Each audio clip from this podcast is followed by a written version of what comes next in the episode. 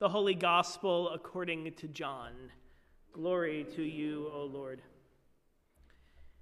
Jesus went to the other side of the Sea of Galilee, also called the Sea of Tiberias. A large crowd kept following him because they saw the signs that he was doing for the sick. Jesus went up the mountain and sat down there with his disciples. Now, the Passover, the festival of the Jews, was near. When he looked up and saw a large crowd coming toward him, Jesus said to Philip, Where are we to buy bread for all these people to eat? He said this to test him, for he himself knew what he was going to do. Philip answered him, Six months' wages would not buy enough bread for each of them to get a little. One of his disciples, Andrew, Simon Peter's brother, said to him, there is a boy here who has five barley loaves and two fish, but what are they among so many people? Jesus said, Make the people sit down. Now there was a great deal of grass in the place, so they sat down, about 5,000 in all. Then Jesus took the loaves, and when he had given thanks, he distributed them to those who were seated. So also the fish, as much as they wanted. When they were satisfied, he told his disciples, Gather up the fragments left over so that nothing may be lost. So they gathered them up, and from the fragments of the five barley loaves left by those who had eaten, they filled twelve baskets. When the people saw the sign that he had done, they began to say, This is indeed the prophet who is to come into the world.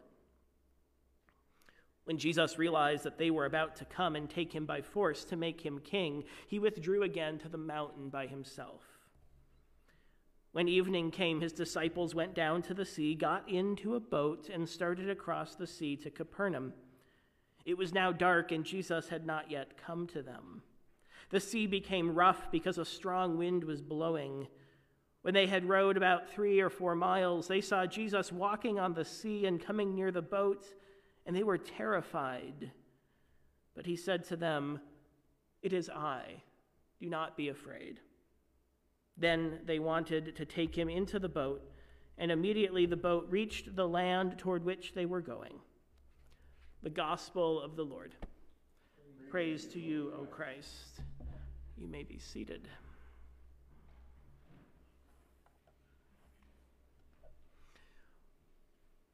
One of my earliest memories of my call at St. Philip, now almost a year ago, hard as that is to believe, was our lunch bunch gathering last August. Many of you were there. I hardly knew any of you by that point after only a week on the job, just two days after my first Sunday.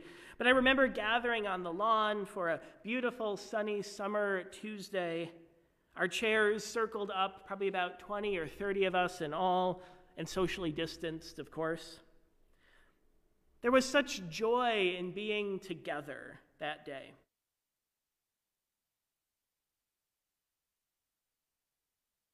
Birthday and the video that we made for her.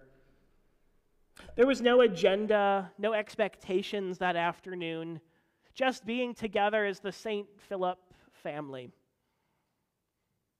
There is a miracle in the simple act of gathering. The story of the mass feeding of an enormous crowd with an absurdly small amount of food is the only miracle story recorded in all four Gospels, with the slightly less impressive story of the feeding of the only 4,000 repeated in two Gospels. So that's six versions of a similar story which should maybe tell us to pay attention to what's going on.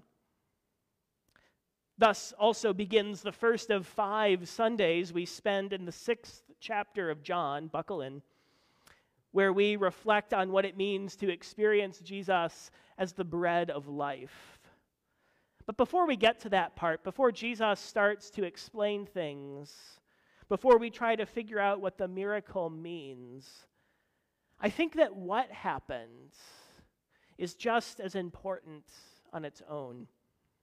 5,000 hungry people were fed, not in some spiritual sense, but with real bread and real fish, satisfying physical hunger. In the pages of the Gospels, Jesus is constantly sharing meals and table fellowship with those whom he meets. As early as his first sign, as miracles are called in John's Gospel, Jesus turns water into wine at the wedding feast in Cana so the party can go on even longer. Everywhere he goes, he accepts dinner invitations and even invites himself, in certain cases, into people's homes. The religious elite accused Jesus of eating with tax collectors and sinners at every turn. And even on the night before his death, Jesus gathers around a table with his friends to share one last meal with them. Jesus is all about bringing people together over food to experience a sense of abundance and a sense of togetherness in community. Can you imagine these days going over to someone's house and not at least being offered a glass of water or a cup of coffee, or to do the same if you had visitors? And probably some cookies, if not an outright meal. It seems that our lives are punctuated by meals and hospitality like that, sharing food and drink with one another in the ordinary circumstances of daily life. Food brings people together. Or, as my 93 year old Italian Catholic grandmother might say, not so much with her words as with her extravagant cooking, food is love. Jesus brings people together over food to share God's abundant and extravagant love without regard to who they are or where they came from or why they're there. Jesus simply sees the crowd and notices that they're hungry. Where are we to buy bread for these people to eat? He doesn't retreat or try to make them go away. He feeds them and he creates community by fostering an environment that allows them to remain together. There is a miracle in the gathering. If there's one thing that this past year has taught us, it's precisely that there is a miracle in the gathering, in the in person togetherness. I have been amazed at the ways that this congregation has managed to find creative ways to gather and be together, even in extraordinary and unprecedented circumstances. A summer lunch bunch gathering on the lawn, drive through communion, who would have imagined? A drive by celebration for a member celebrating a 90th birthday, two outdoor glow nights last fall more recently, when we couldn't run our regular VBS programming for the second year in a row, a group of us has been gathering on Thursday nights in July for Compassion Camp, a summer glow formation series.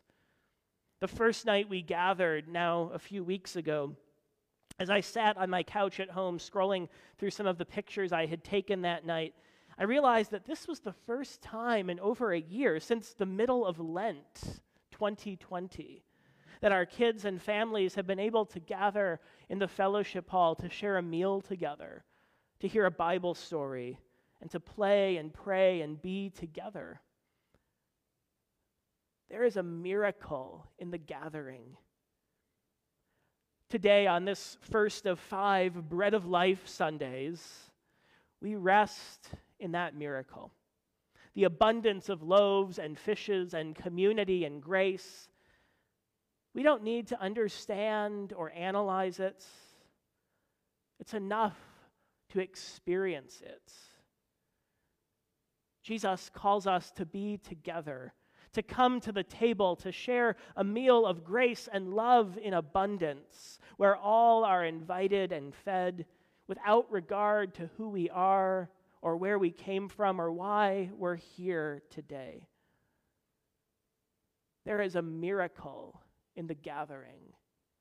And that is enough.